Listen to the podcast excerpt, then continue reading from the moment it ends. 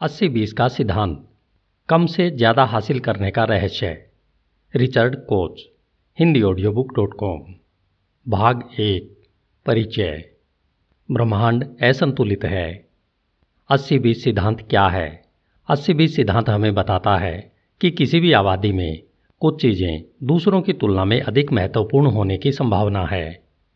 एक अच्छा बेंचमार्क या परिकल्पना यह है कि 80 प्रतिशत परिणाम या आउटपुट 20 प्रतिशत परिणामों से प्रवाहित होते हैं और कभी कभी शक्तिशाली ताकतों के बहुत छोटे अनुपात से। रोज़मर्रा की भाषा एक अच्छा उदाहरण है, सर आइजैक पिटमैन, जिन्होंने शॉर्ट हैंड का आविष्कार किया। उन्होंने पाया कि हमारे वार्तालाप में दो तिहाई हिस्सा केवल 700 आम शब्द ही होते हैं।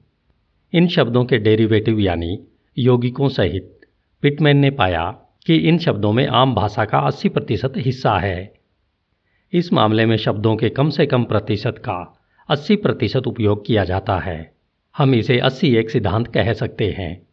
इसी प्रकार निन्यानवे प्रतिशत से अधिक बातों में 20 प्रतिशत से कम शब्द का उपयोग होता है।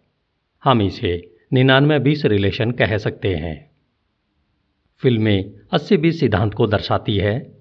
एक हालिया अध्ययन से पता चलता है कि 1.3 प्रतिशत फ़िल्में बॉक्स ऑफ़िस राजस्व का 80 प्रतिशत कमाती है, जो लगभग 80 एक नियम उत्पन्न करती है। 80 बीस सिद्धांत एक जादुई फार्मूला नहीं है।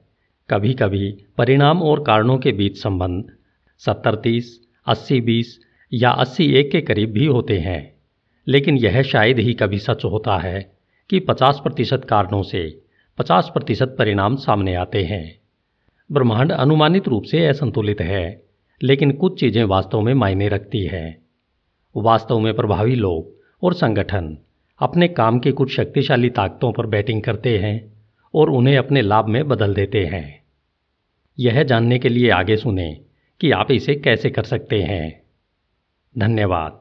Hindi audio book dot com आपका दिन शुभ हो।